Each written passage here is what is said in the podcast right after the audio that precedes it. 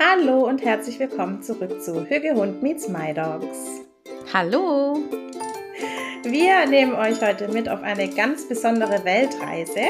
Und zwar besuchen wir heute die Länder Italien, Griechenland, Japan, Costa Rica und Kalifornien in den USA. Und was es damit genau auf sich hat und warum diese Länder eine ganz besondere Bedeutung haben, das erfahrt ihr in der heutigen Folge. Viel Spaß!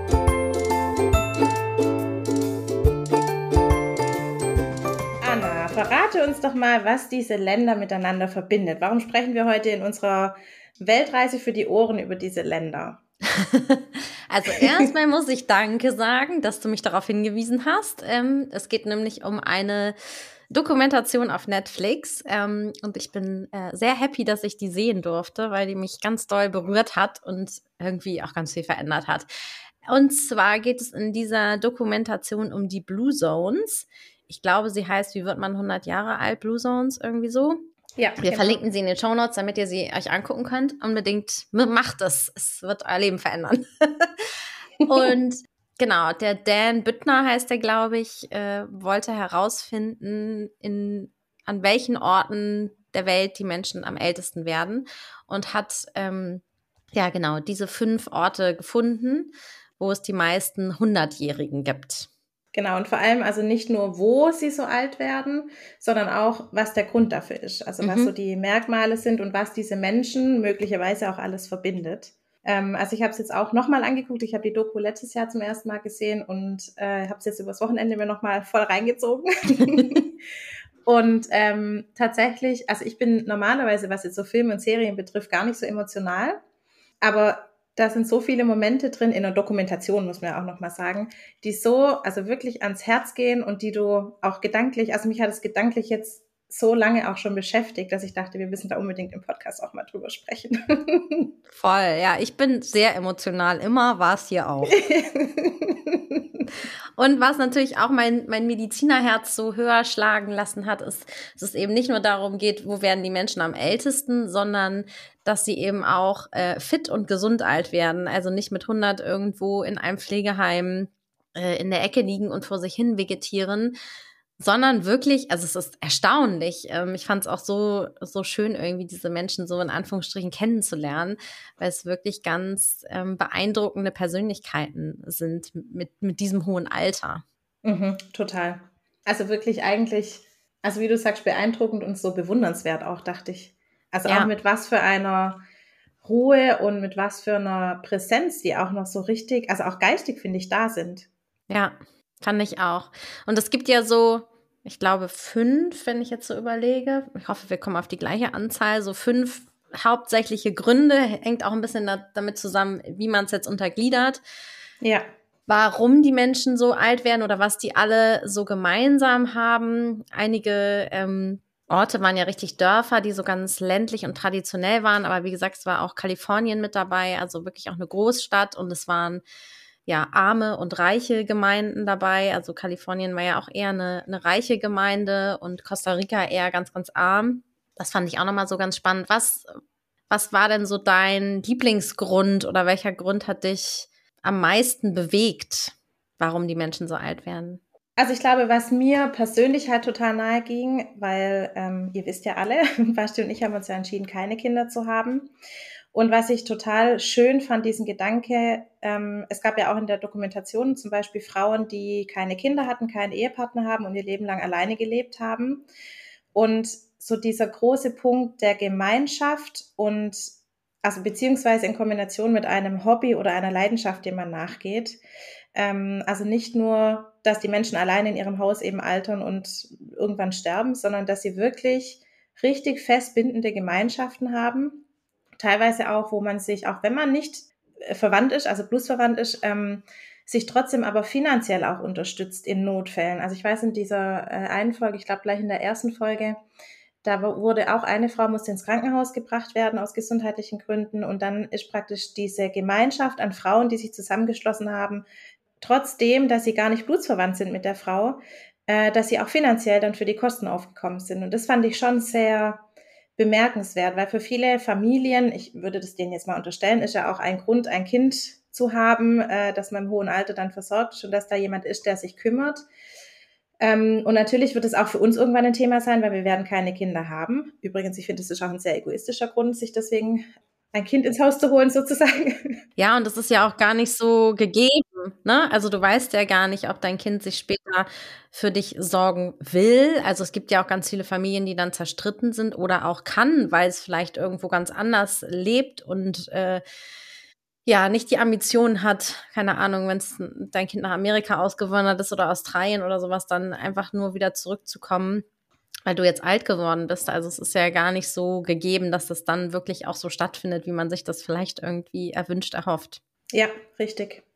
Und das fand ich tatsächlich, also da werden wir uns sicherlich auch noch Gedanken machen, also wir als Paar, wie sieht es eigentlich aus im Alter? Weil mein Ziel ist natürlich nicht irgendwie im Altersheim zu vergammeln, sage ich jetzt mal, ähm, keine Angehörigen zu haben, die nach mir gucken. Ähm, und dieses Konzept beziehungsweise diese Lebensweise darf, also diese Lebensweise, dass man sich trotzdem unterstützt und trotzdem füreinander da ist in dieser Gemeinschaft, das hat mich, glaube ich, so am meisten, also persönlich einfach auch berührt. Ich fand alle Merkmale, ich habe mir sieben aufgeschrieben, aber wie du sagst, ich glaube, da muss man auch auf die Unterteilung ein bisschen ähm, gucken. Aber das hat mich total äh, beeindruckt. Wir machen so eine Alters-WG. Du bist doch zehn Jahre jünger als ich, du kümmerst dich dann um mich. Ich kümmere mich um dich. Ich wechsle deine Windeln, Anna. Oh nee. Ich möchte ja so alt werden, dass ich das nicht brauche. So wie die, in der, wohl darüber nicht gesprochen, aber die sahen jetzt nicht so aus. aber wir wissen es nicht. Nein, wir wissen es nicht. Ja, das fand ich auch sehr berührend, muss ich sagen. Und ich fand auch den, also es gab ja so zwei Aspekte, die erwähnt wurden. Also zum einen, dass Einsamkeit einen 15 Jahre des Lebens kosten kann. Also wenn man alleine ähm, alt wird und äh, diese, ich glaube, das war, war das das in, das war auf Sardinien, glaube ich, wo die gesagt hatten, es gibt überhaupt gar kein Altersheim. Ja. Weil die alle äh, sich gegenseitig quasi umeinander kümmern und dass das Altersheim einen auch zwei bis fünf Jahre kostet. Das fand das ich, ich auch nochmal zwei sehr, sehr, sehr wichtige Aspekte irgendwie oder interessante Aspekte. Mhm. Und unsere Nachbarinnen hier, wir haben ja hier bis vor drei Jahren haben hier zwei Schwestern gewohnt neben uns. Die älteste ist 97 geworden, die andere lebt noch, die musste dann aber irgendwie ausziehen, da gab es Familienstreit. Und die haben sich auch immer umeinander gekümmert. Und ähm, das war für mich auch so nochmal so ein berührender Punkt, dass ich das quasi auch so live erlebt habe, mhm. wie das äh, funktionieren kann. Die haben übrigens auch fast alle anderen Punkte erfüllt. wie schön, da kriege ich richtig Gänsehaut. Und muss tatsächlich auch an meine Uroma denken. Meine Uroma ist 97 geworden und ähm, also es war auch im Weihnachten rum, hat sie eine Grippe bekommen, kam dann ins Pflegeheim, weil dann eben auch die Familie gesagt hat, es geht einfach nicht mehr, sie zu Hause zu versorgen und dann ist sie zwei Wochen später im Altersheim dann verstorben, ja. Aber sie hat ihren 97. Geburtstag noch erlebt und die hat bis dahin, die ist alle zwei Wochen zum Friseur gegangen, die hat sehr viel Selbstfürsorge betrieben, die hat alleine gelebt, die hat für sich selber gekocht, die hat ihren gesamten Haushalt gemacht, also glaube schon, dass es nochmal eine andere Art von Antrieb mit sich bringt. Klar, wenn du es natürlich gesundheitlich leisten kannst. Also, ja. Klar. Ja, der Punkt, der mich so am meisten bewegt hat, muss ich sagen, ist ähm, das Ikigai, wie es ja. ja auf Japanisch heißt, oder Plan de Vida auf Spanisch, also so der Purpose im Leben. Ja. Das hat mich irgendwie gerade sehr bewegt, weil ich da ja auch gerade so einen Wandel habe irgendwie dass es nicht mehr so dieses ist, sich von Urlaub zu Urlaub hangeln, wann ist endlich äh, Freitag und sich irgendwie komplett kaputt zu arbeiten, um dann ja quasi sich wieder davon zu erholen. Und das erlebe ich eben gerade so in meiner Selbstständigkeit, ähm, dass halt Arbeit Freude macht und dass ich auch gar nicht dieses Bedürfnis habe, irgendwie, wann ist endlich Rente, wann ist endlich, wann bin ich endlich 65, sondern pff, ich werde auch noch mit 90 in meinem Schaukelstuhl darüber reden, seid nett zu euren Hunden und benutzt ätherische Öle. und das fand ich auch so schön. Also die haben ja auch teilweise alle noch, äh, noch gearbeitet mit, keine Ahnung, dieser eine da, war das auf Costa Rica? Auf Costa Rica, genau, in Costa Rica wo der da wirklich noch sein Vieh zusammengetrieben hat auf dem Pferd mit 100 Jahren. Das fand ich so Richtig beeindruckend. Mhm. Und die eben auch gesagt haben, ja, sie arbeiten so meistens vier oder fünf Stunden am Tag und dann meistens ja morgens, weil es dann heiß wird, so von sechs bis zehn oder so. Und dann gehört der, der restliche Tag irgendwie der Familie und es gab auch diesen einen Satz, den fand ich so bezeichnend irgendwie, dass sie nicht die Arbeit über Freunde und Familie stellen. Also, dass sie nicht sagen, ähm, ich muss jetzt hier noch länger arbeiten, sondern immer dann eher sagen würden, okay, dann verbringen wir jetzt Zeit zusammen. Ja, Also das habe ich mir auch mit aufgeschrieben. Ich finde, das ist so eine Achtsamkeit mit dem Stressmanagement, beziehungsweise einfach mit mhm. dem, also diesen Stresspegel auch wirklich unten zu halten. Ich dachte das auch, war das, ja, Loma Linda, ich glaube Kalifornien, die siebten Tags, äh, siebten Tags äh, Adventisten. Mhm, ja. Genau, die ja auch, also klar, es hat natürlich auch religiöse Gründe, aber die ja wirklich auch von Freitagabend bis Samstagabend gar nichts machen. Also außer dem, was ihnen Spaß macht. Und das ist so ein achtsamer Umgang mit dem eigenen Stresspegel und mit dem, was einem wirklich wichtig ist. Also wenn ich jetzt überlege, wir haben ja hier teilweise eine Sechs-Tage-Woche, wenn nicht sogar Sieben-Tage-Woche mhm. ähm, oder keine Ahnung, irgendwelche Schichtarbeit, die dann irgendwie drei Wochen am Stück arbeiten, dann sind es wieder drei Wochen frei. Ähm, das hat ja gar nichts mehr mit Selbstfürsorge zu tun, sondern da geht es ja wirklich nur noch um Funktionieren und Abarbeiten meiner To-Do-Liste von bis. Und ich glaube, da können, also ich dachte für mich auch, da kann ich mir echt auch nochmal überlegen, also A, wo liegen meine Prioritäten und wie gehe ich mit meinem Stress um? Weil es reicht halt nicht zu sagen, ich arbeite halt nur bis 18 Uhr und dann setze ich mich aufs Sofa und gucke Netflix-Dokumentationen. also es muss Oder halt Trash-TV. Genau. Sondern da muss ja schon ein bisschen mehr irgendwie passieren, ohne dass ich mir jetzt deswegen wieder Stress machen will, als nur zu sagen, okay, jetzt mache ich halt mal nichts. Ja, und äh, also chronischer Stress macht ja auch nachweisbar einfach krank. Also ein ständig hoher Cortisolspiegel drückt das Immunsystem ja einfach runter. Also das macht nachweislich wirklich auch krank. Und das fand ich auch nochmal, auch schweifen wir ab, aber auch in Bezug auf unsere Hunde einfach so einen wichtigen Aspekt, dass wir natürlich alle Stress haben und diese Menschen haben auch Stress, weniger chronischen Stress, aber vor allen Dingen bewältigbaren Stress, also Dinge, die sie selber beeinflussen können.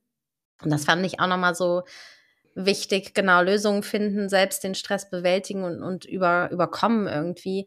Ich gucke ja zum Beispiel auch überhaupt gar keine Nachrichten, ja, weil mich nicht. das einfach so fertig macht. Und ich glaube, das ist auch was, was einen ganz großen Stressfaktor heutzutage mit ausmacht, dass wir ständig mit irgendwelchen fürchterlichen Nachrichten konfrontiert werden, auf die wir keinen Einfluss nehmen können. Ja, und es fühlt sich ja auch, wenn wir jetzt wissen, dass wir an vielen Situationen nichts ändern können, es fühlt sich ja trotzdem, dieser ganze Weltschmerz fühlt sich ja in unserem Rucksack irgendwie. Wir tragen das ja trotzdem mit uns mit.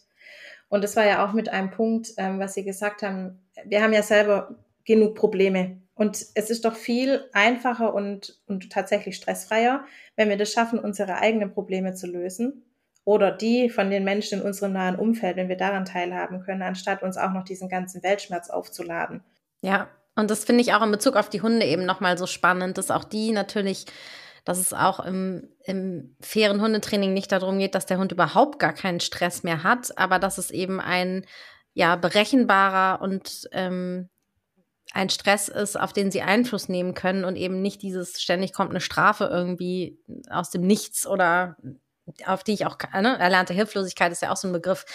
Aber das hat mich auch noch mal so zum nochmal so, nochmal extra zum Nachdenken gebracht. Mhm, mhm. Was ich noch sagen wollte zum Ikigai. Ähm, du kennst bestimmt das Buch, äh, weil das hatte ich mir nämlich noch mit dazu aufgeschrieben, zum Zweck der Existenz, äh, vom Kaffee mhm. am Rande der Welt. Ja. Genau, können wir vielleicht auch nochmal verlinken. Das habe ich auch vor vielen Jahren schon gelesen und dachte so, ja, also irgendeinen Antrieb haben wir alle. Man muss tatsächlich ja eigentlich, eigentlich nur in Anführungszeichen rausfinden, was ist es denn eigentlich? Was treibt mich eigentlich ja. an? warum bin ich hier, was ist, was ist meine Aufgabe? Ohne dass ich jetzt davon rede, dass es irgendwas riesengroßes sein muss. Ja, ich wollte gerade sagen, dafür muss auch nicht jeder selbstständig sein. Ne? Nee, also, absolut nicht. Ähm, du kannst ja auch einen anderen, einen anderen Antrieb haben, was, was ja auch, du hast es vorhin schon angesprochen, bei vielen eben auch so der Glaube war. Und das muss, muss mhm. ja gar nicht religiös sein, aber an irgendetwas zu glauben, das hilft schon viel, morgens aufzustehen. Absolut, absolut. Und wenn es nur der Glaube an die warme Sonne draußen ist oder sowas. Ja.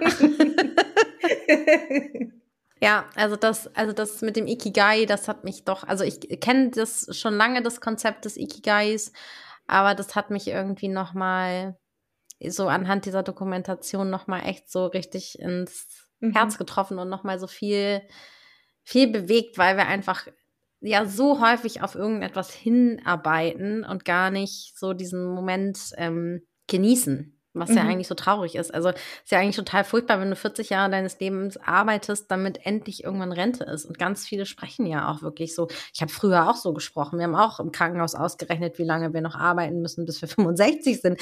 Wie furchtbar eigentlich, oder? Es ist schrecklich. Total schrecklich, weil wir wollen ja nicht hier sein, um unsere Zeit abzusitzen. Genau, dass die Lebenszeit schneller vergeht, wünscht man ja. sich. Ja. Also, ja und gleichzeitig, und gleichzeitig arbeiten wir dran, dass wir länger leben. Also ja. es passt irgendwie nicht zusammen. Ja, und dann haben ja ganz viele, wenn sie dann in Rente gehen, auch plötzlich irgendwie, dass sie krank sind oder ich habe es auch häufig erlebt, dass Menschen in Rente gegangen sind und dann hatten sie irgendwie einen Herzinfarkt und oder eine schwere Krebserkrankung oder sowas. Und ach, man hat irgendwie total auf diesen Tag hingelebt und dann ist das Leben irgendwie gefühlt zu Ende, so fast, ja. Ja. Welcher Punkt mir noch total gut gefallen hat, natürlich, und ich glaube, den teilen wir bestimmt auch, Anna. war also natürlich total nachvollziehbar, jetzt gerade nochmal diese Punkt Ernährung generell, aber besonders natürlich auch die Getränke. ja, ich habe so weißt, an meine. dich gedacht, so an dich gedacht. Ich habe sehr, ach, ich dachte, Chloe, ich weiß, warum du diese Dokumentation so liebst. Oh ja, oh ja, genau. Und zwar, ähm, also unter anderem neben der hauptsächlich Pflanzen- bzw. kräuterbasierten Ernährung ähm, war eben auch ein Thema der sehr gemäßigte Alkoholkonsum. Aber es gibt auch einen besonders gesunden, tollen Wein. Einen Heilwein. Genau, einen Heilwein. Wollen wir es so verkaufen? Okay. Haben sie gesagt. Ein Heilwein. Echt, haben die Heilwein ja. gesagt? Oh. Ja. genau, und das fand ich natürlich super. Medicinal Wine oder irgendwie sowas. Ja, okay. Aber in der, in der deutschen Übersetzung, ich habe äh, da immer den Untertitel angemacht, weil ich wissen wollte, wie es auf Deutsch heißt und da wird es als Heilwein übersetzt. Heilwein. Also mit Heilwein kann ich wunderbar leben.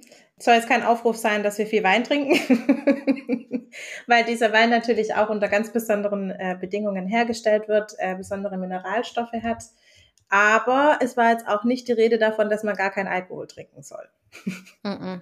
Ja, ja, ich äh, fand da auch wirklich nochmal so dieses Thema auch wieder Achtsamkeit und Genuss auch beim Essen, also sowohl bei der Auswahl der Zutaten, also da wussten ja ganz viele einfach auch, was welche Zutat irgendwie bewirken kann, wogegen die irgendwie ähm, hilft, was den äh, Blutzuckerspiegel senkt, keine Ahnung, was, was entzündungshemmend wirkt, ähm, was das Immunsystem irgendwie pusht. Und ähm, also eben die Auswahl der Zutaten, was wir ja heutzutage auch eigentlich gar nicht so, so machen und was ja in der Dokumentation auch nochmal gesagt wurde, je mehr da dann irgendwie so die, die Zivilisation und der Fortschritt in diese Gemeinden, außer jetzt die in Kalifornien eingezogen ist, obwohl es da ja auch noch traditionell war, einfach weil die so gläubig waren, desto mehr ging das verloren ich glaube, in, in Okinawa da in Japan war dann irgendwie 20 Jahre später, waren plötzlich die am meisten übergewichtigsten, obwohl es da vorher gar keinen gab. Mhm.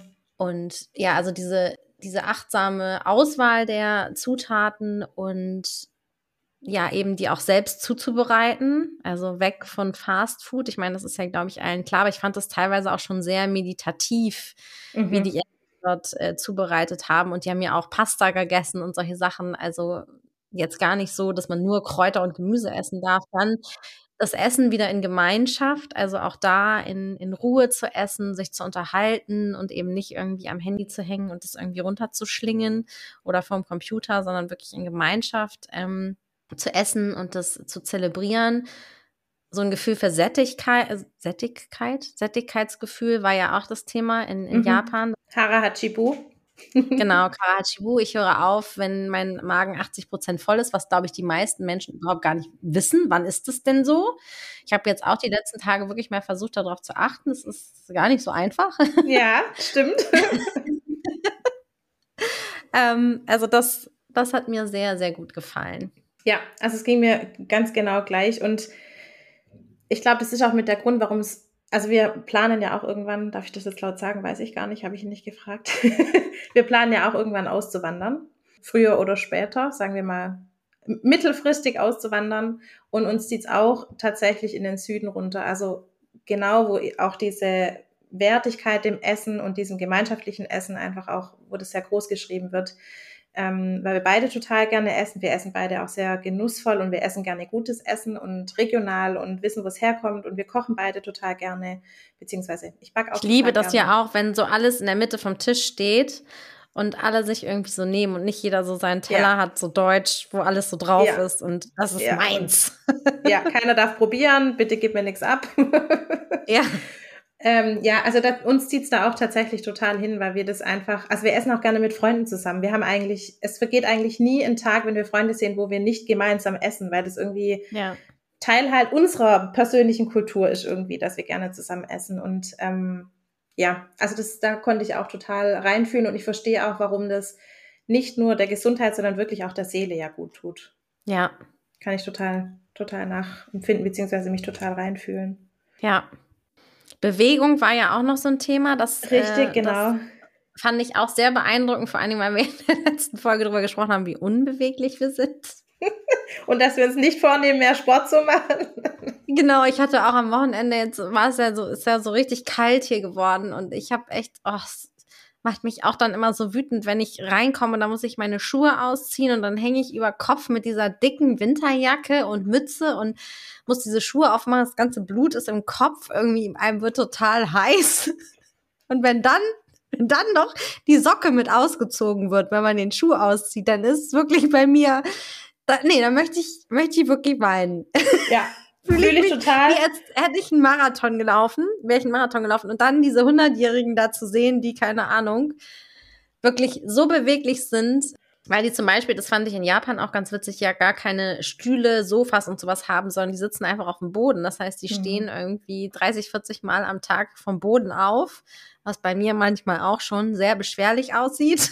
Und ich dachte so, okay, irgendwas muss sich hier ändern. Ja. Und dass es eben nicht darum geht, äh, so ins Fitnessstudio gehen zu müssen, ja, ne? Richtig, sondern genau. dass gerade auch so die, die tägliche Bewegung, und das ist auch das, was meine Nachbarin zum Beispiel hatten, die haben jeden Tag im Garten gearbeitet. Ja, perfekt. Auch mit 95 noch. Ja, ja. ja. Genau, also das hat mir auch echt gut gefallen, die moderate körperliche Aktivität. Wir haben ja zum Glück durch die Hunde genau, mehr Bewegung als normale Menschen schon ja. mal, Gott sei Dank. Genau, also das wollte ich gerade sagen, die ja auch, das heißt ja jetzt nicht, dass ich irgendwie 30 äh, Kniebeugen am Tag machen muss, was ja aber die Leute zum Beispiel gerade in Japan eben total oft machen durch ihre Sitzgelegenheiten, durch die Gärten, die sie angelegt haben und ja wirklich auch, also bis zum Schluss pflegen und hegen, weil sie das wiederum ernährt. Und ich war dann auch ein bisschen beruhigt, dass ich zumindest zwei bis maximal dreimal am Tag Bewegung habe, indem ich mit den Hunden spazieren gehe. Bei euch ist es ja wenigstens auch noch bergig. Das war ja auch sowas. Je, je steiler ja. ähm, der Ort ist, desto besser, wenn man dann mehr Energie verbrennt. Das ist jetzt hier in Hamburg irgendwie nicht so gegeben. Ja, aber da muss ich auch sagen, also ich habe ja hier trotzdem die Wahl, ob ich flache Strecken gehe oder hügelige Strecken. Und dreimal darfst du raten, wofür ich mich öfter entscheide. Ja, nein, also wir machen sowohl als auch und wir sind auch mal auf der Schwäbischen Alb unterwegs und machen da irgendwie Wanderung oder so oder wenn wir im Urlaub sind. Also das ist natürlich auch alles mit dabei, aber jetzt auch nicht so, dass ich es täglich umsetzen würde. Also es ist jetzt nicht so, dass ich morgens aufstehe und denke, hm, heute gehen wir Wanderung Nummer 14, das ist die mit, keine Ahnung, 600 Höhenmetern. ähm, das passiert halt auch nicht und ich habe auch Tage, an denen bin ich einfach faul und laufe halt irgendwie so eine ebene Strecke ohne viel Hügel oder irgendwas. Also gibt es natürlich auch. Aber es hat mich hat's eher entlastet zu wissen, es ist nicht das Fitnessstudio, was mich ja. auf lange Sicht älter werden lässt, beziehungsweise gesund erhält, sondern überhaupt, dass ich mich bewege. Ja, und der Vergleich war ja auch immer mit Amerika. Ich glaube, Amerika ist wirklich auch schon so das Land, was exemplarisch dafür ist, sich gar nicht zu bewegen. Weil ich meine, die, wenn du da zu Fuß läufst, wirst du ja schon schief angeguckt. Also außer jetzt vielleicht so in den Großstädten, New York oder so, aber die machen ja wirklich alles mit dem Auto. Also ja. die fahren ja auch fünf Minuten zum Supermarkt mit dem mhm. Auto und fahren durch den, durch den Drive-In-Schalter und holen sich da irgendwie ihr Essen, also steigen dafür auch nicht aus, essen es dann im Auto. Also ich glaube, da bewegen wir uns hier, ja Gott sei Dank, schon einfach mehr. Ich muss sagen, ich benutze auch selten das Auto gehe halt viel zu Fuß oder fahre dann mit dem Fahrrad, aber es ist, glaube ich, trotzdem noch Luft nach oben. Ich komme nicht mhm. auf meine 10.000 Schritte. nicht immer. Also manchmal schon, im Urlaub vor allen Dingen, aber steht und fällt halt mit den Gassi-Runden. Klar, klar. Aber eigentlich spannend, dass wir uns Urlaub dafür nehmen, um uns dann mehr zu bewegen und mehr umzusetzen und es eigentlich im Alltag eher nicht bewusst tun. Also nur dann, wenn es eben dann zufällig passiert. Also weil bei uns, wie gesagt, ist exakt gleich. Wenn wir im Urlaub sind, da gehen wir jeden Tag wandern oder machen dann mal einen Pausetag zwischendurch. Aber wir sind schon deutlich mehr in der Aktivität, als wenn wir zu Hause sind, obwohl wir mit den Hunden ja auch gehen, wenn wir zu Hause sind. Also ja. Kochen zählt ja auch so ein bisschen mit dazu. Also jedenfalls, wenn man nicht den, den Thermomix hat und den Mixer und die Nudelmaschine. Haben wir alles nicht. Alles, sondern äh, alles noch per Hand macht. Also das war ja auch so ein Thema, dass vieles noch per Hand gemacht wird, Holz gehackt wird, ähm, ja, gekocht wird per Hand, ähm, Tortillas per Hand gefertigt wurden das ähm, fand ich auch ganz schön so, dass man ja, auch gar nicht so viele. Ich, ich bin ja ein absoluter Anti-Laubbläser-Mensch. Also ich hasse ja Laubbläser. Das ist für mich so die schlimmste Erfindung der Menschheit. Ich weiß, dass es ganz viele gibt, die es toll finden. Ich habe mal eine Umfrage auf Instagram gemacht, aber es ist für mich ich echt erinnere so, mich, ja. boah. Blas den Dreck von links nach rechts. So. Nimm doch einfach eine Hake und beweg dich. Jetzt habe ich noch mehr Grund, es den Menschen zu sagen. Habt ihr einen Laubbläser? Du lachst. Nein, so. nein, nein, okay. nein, nein. Also ich glaube, unser Hausmeister hat einen. wir haben ja einen ja, Hausmeister. Das, wir sind auch so Hausmeister und die blasen gefühlt den ganzen Winter sich hier einen Ast ab, wirklich. Gut, dass du das dazu gesagt hast. so. Ich habe mir noch aufgeschrieben, das Treppengehen. Mhm also wir gehen total viel Treppen. Ich versuche eigentlich überall, wo ich kann, auf einen Aufzug zu, zu, verzichten, weil ich das einfach auch total unnötig finde. Aber klar, wenn ich jetzt, gut, wir müssen keine Sprudelkisten tragen, aber als wir noch Sprudelkisten tragen mussten, habe ich natürlich auch einen Aufzug genommen, weil ich jetzt als Frau und dann mit Endometriose und so weiter, also dann muss ich jetzt nicht auch noch die Kisten da irgendwie drei Stockwerke hochschleppen.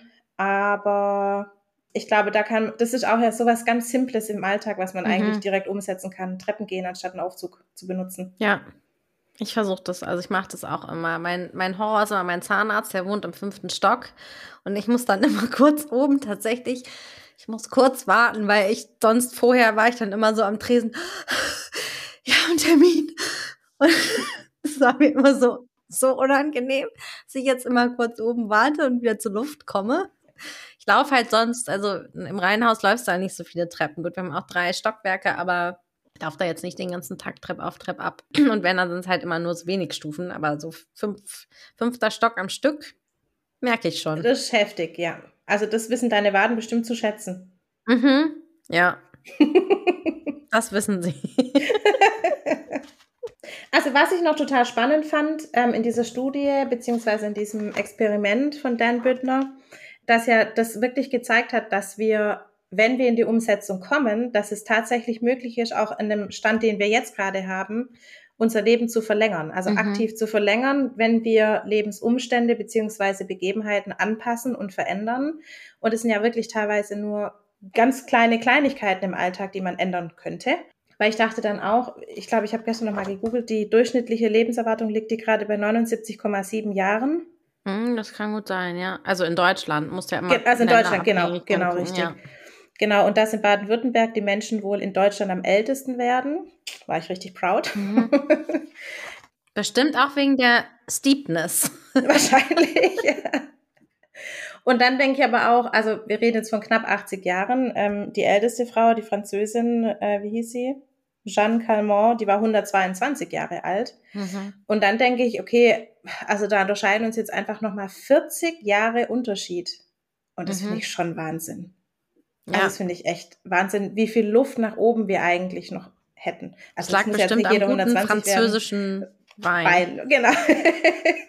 also nicht, dass jetzt mein Ziel wäre, 120 Jahre alt zu werden, aber ich glaube, wahrscheinlich wäre es durchaus möglich, so eine durchschnittliche Lebenserwartung von 90, 100 zu erreichen. Vermute ich jetzt einfach mal.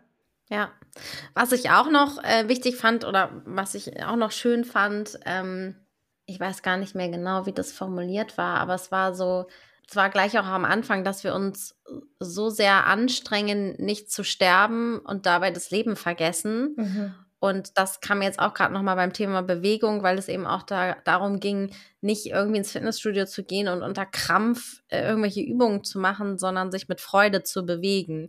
Ja. Ich glaube, das war in dem griechischen Dorf, wo die abends einfach immer zwei, drei Stunden getanzt haben. Also so cool. zusammen gegessen haben, dann Wein getrunken und dann einfach getanzt haben. Mit eben auch, keine Ahnung, 85, 90, mhm. wie auch mhm. immer. Also dieser Aspekt auch nochmal, also ich glaube, es geht einfach ganz viel darum, Dinge mit Freude zu tun. Mhm. Und nicht alleine. Ich glaube, in Freude genau, und in Gemeinschaft. Ja. ja. In Freude und in Gemeinschaft, ja. Das ist, mhm. glaube ich, eine sehr gute Zusammenfassung. So. Falls wir schon am Ende sind, ich weiß es Falls gar nicht. Schon, ich guck mal. Doch, ich habe tatsächlich mir noch einen Punkt aufgeschrieben. Und zwar, ich kann jetzt nicht mehr sagen, wo es genau war, aber die hatten, glaube ich, keinen einzigen Fall von Demenz. Mhm. War das in Ikaria, glaube ich, Griechenland? Ich meine auch, es war in Griechenland. Ich glaube, Griechenland. Genau, die hatten also bei diesen ganzen alternden Menschen keinen einzigen Fall von Demenz, beziehungsweise generell ähm, extrem wenige Herzerkrankungen, extrem wenig Diabetes, Diabetes. so Sachen, genau. Und da dachte ich, das finde ich schon, also echt bemerkenswert. Also mhm. was auch immer genau der Grund dafür ist, ich meine, ich kenne mich jetzt auch mit Demenz wirklich nicht gut aus, ähm, aber das finde ich schon also weil Demenz ist ja wirklich was Alltägliches eigentlich. Wenn ich jetzt so bei uns auch im Umkreis angucke, jetzt unser Nachbar ist auch schwer dement ähm, und es geht auch wirklich rapide, schnell, finde ich, dieser Krankheitsverlauf. Und also, dass es da nicht mal auch nur einen einzigen Fall gab von einem Demenzkranken, das fand ich echt krass. Ja, also es gibt ja genetische Komponenten tatsächlich, also bei Alzheimer. Aber ich glaube auch, oder ich würde sagen, es ist eine Kombination aus allem. Ne? Also zum einen aus, wie du dich ernährst, macht natürlich was auch mit deinen, mit deinen Gefäßen, auch im Gehirn und ähm, also Arteriosklerose, dann Cholesterinspiegel, das war ja auch ein Thema, dass eben viele der Nahrungsmittel mhm. den Cholesterinspiegel sogar aktiv hemmen und du weniger Cholesterin aufnimmst, weil die einfach eben sich hauptsächlich vegetarisch ernährt haben, beziehungsweise so, ich, ich glaube, das war auch in in Okinawa in Japan ein Prozent äh, tierische Produkte überhaupt nur essen. Dann die Gemeinschaft, also dass du unter Menschen bist, was ja auch wieder, also dein Gehirn irgendwie stimuliert und dich immer wieder auf neue Menschen oder neue Gegebenheiten einlässt und einfach ja dadurch auch jung bleibst. Und dann, glaube ich, auch ganz, ganz, ganz wichtig, dieses Ikigai. Also, dass die eben immer, ja. Immer beschäftigt sind, immer eine Aufgabe haben. Und selbst wenn du sage ich mal in Anführungsstrichen, jetzt nur eine Kuhweide oder, oder Schafe oder sowas hast, auch da musst du ja immer fit bleiben, dich auf neue äh, Dinge einstellen. Vielleicht haut mal ein Schaf ab und du musst, irgendwie musst du ja immer so, so präsent sein. Mhm. Und ich denke, dass das ganz viel Gehirntraining einfach ist. Mhm. Aber ich fand es trotzdem beeindruckend, dass es gar keinen Fall gab, wie, weil, wie gesagt, es gibt ja die genetische Komponente, aber ja, so mediterrane Diät, Diät mag ich immer nicht das Wort, aber mediterrane mhm. Ernährung, Ernährung. viel mhm. Öl und guten Fetten ist ja einfach auch was, was davor schützt. Ja, ja, auf jeden Fall. Ah, also. Und Bewegung ja auch. Also das dein Gehirn, ne, das arbeitet ja auch auf Hochtouren, wenn du dich bewegst. Das muss ja alles von da oben koordinieren. Das ist ja wie so ein kleiner Kranführer, der da oben mhm. drin sitzt und sagt, beweg mal hier, beweg mal da. so ein cooles Bild. Musst du mal überlegen, wie mein Kranführer heißt. oh ja. Hallo Ignaz. Der Erwin. Ignaz. ich muss da an der Stelle kurz sagen, äh, Grüße gehen raus an Jens und Marita, die uns äh, Ignaz ins Leben gebracht haben. Wer ist denn Ignaz? Ignaz, Ignaz? Doch, Ignaz. Ähm, Ignaz war eigentlich der Wunschname von Jens Eltern. Und jetzt heißt er aber zum Glück Jens und nicht Ignaz. Ach so, ach so, okay. Also als er auf die Welt kam, die wollten eigentlich einen Ignaz haben und keinen Jens und jetzt heißt er aber Jens. So, also Jens, viele Grüße an dich. Von mir auch, unbekannterweise. Jetzt weiß ich gar nicht, ob ich das hätte laut sagen dürfen. Aber es weiß ja keiner, wer Jens ist. So. Nein, wollte ich Egal. auch gerade sagen. Jens bleibt anonym. Sehr schön. Also ich fand es wirklich eine sehr sehenswerte Dokumentation, muss mhm. ich sagen. Mhm. Schaut es euch auf jeden Fall an. Ja, das ist Link steht unten. 30, 40 Minuten. Also ist jetzt auch nicht so lang. Ich glaube, insgesamt geht es irgendwie ein bisschen über anderthalb Stunden, zwei Stunden. Ja, also ist wirklich gut. Gut zu gucken, mal während dem Frühstück. ja. Auf dem Sofa. Damit man sich genau. direkt schlecht fühlen kann. nein, nein, nein, nein. Ich wollte sagen, lasst uns gerne daran teilhaben, was ihr aus der Dokumentation für euch mitnehmen könnt, konntet, was euch vielleicht am meisten berührt hat. Es gibt auf jeden Fall eine Stelle, an der wir, glaube ich, beide geweint haben. Vielleicht findet ihr sie. Es ist in oh, Griechenland, ja. so viel, so viel verrate ich, aber oh, das war schon wirklich Ach, sehr, sehr herzberührend. Also, hui. Ja. Ja.